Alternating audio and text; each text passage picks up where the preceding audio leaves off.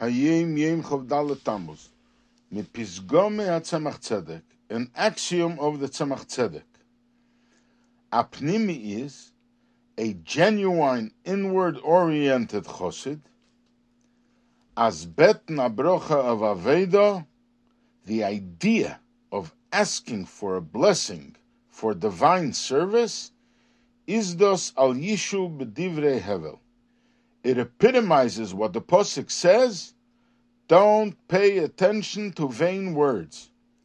Und es darf sein, tichbad ha'aveda.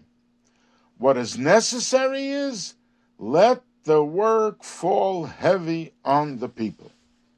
Now, this is from a posik when Pare was looking to make life difficult for the Jewish people.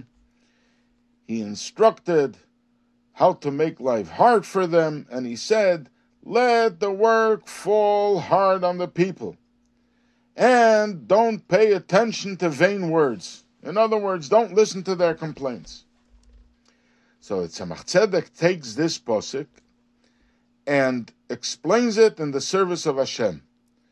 So he starts off when a person asks for a blessing, he is asking to serve Hashem, his divine service. He should be blessed. It should be given to him as a gift from God. This is a chitzen. This is an outward, a not serious person.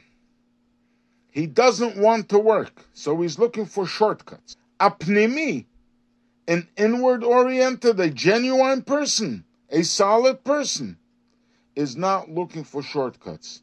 He knows that the work has to fall heavy and you have to work your way through because the whole idea is you should earn it.